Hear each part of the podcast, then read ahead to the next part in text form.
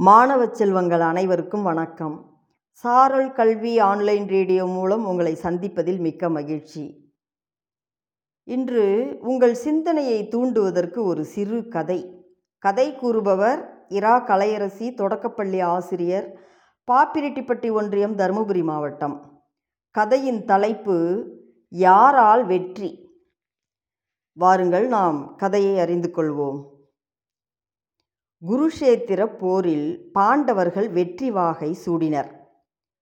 தனது வில்லாற்றலால் தான் போரில் வெற்றி கிடைத்தது என்று அர்ஜுனன் மமதை கொண்டான்.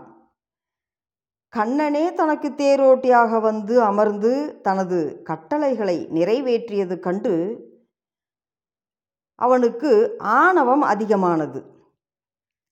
ஒவ்வொரு முறையும் அர்ஜுனன் தேரை விட்டு இறங்கிய பிறகுதான் தேரோட்டிய கண்ணபிரான் இறங்குவார். ஒரு பணியாளை போல அவர் நடந்து கொண்டார். இதுவே வழக்கமாக இருந்தது. இந்த முறையை மாற்ற வேண்டும் என்று அர்ஜுனன் நினைத்தான். அதனால் அவன் கண்ணா போரில் வெற்றியடைந்து விட்டோம். இன்று முதலில் நீ தேரை விட்டு இறங்கு. பிறகு நான் இறங்குகிறேன் என்றான். ஆனால் கண்ணன் அதை ஏற்றுக்கொள்ளாமல் அர்ஜுனா நீதான் முதலில் இறங்க வேண்டும் என்றார். அர்ஜுனன் பல முறை வற்புறுத்தியும் கண்ணபிரான் இறங்கவே இல்லை.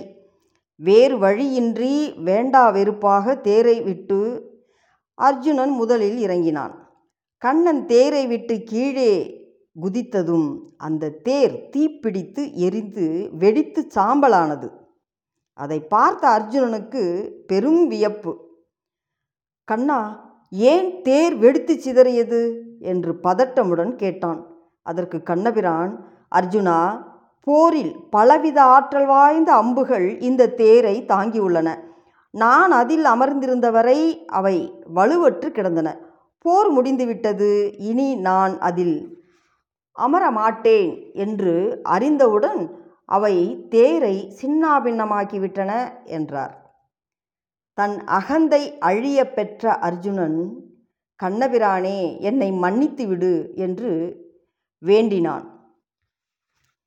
இந்த கதையில் இருந்து நாம் என்ன அறிந்து கொள்கிறோம்? அகந்தை அழிவு பாதையை ஏற்படுத்தும் என்னும் கருத்தை நாம் அறிந்து கொள்கிறோம் மாணவ செல்வங்களே. மனிதனுக்கு அகந்தை கூடாது என்பதுதான் இக்கதையின் கருத்து. மீண்டும் ஒரு நல்ல கதையோடு சந்திக்கலாம். நன்றி.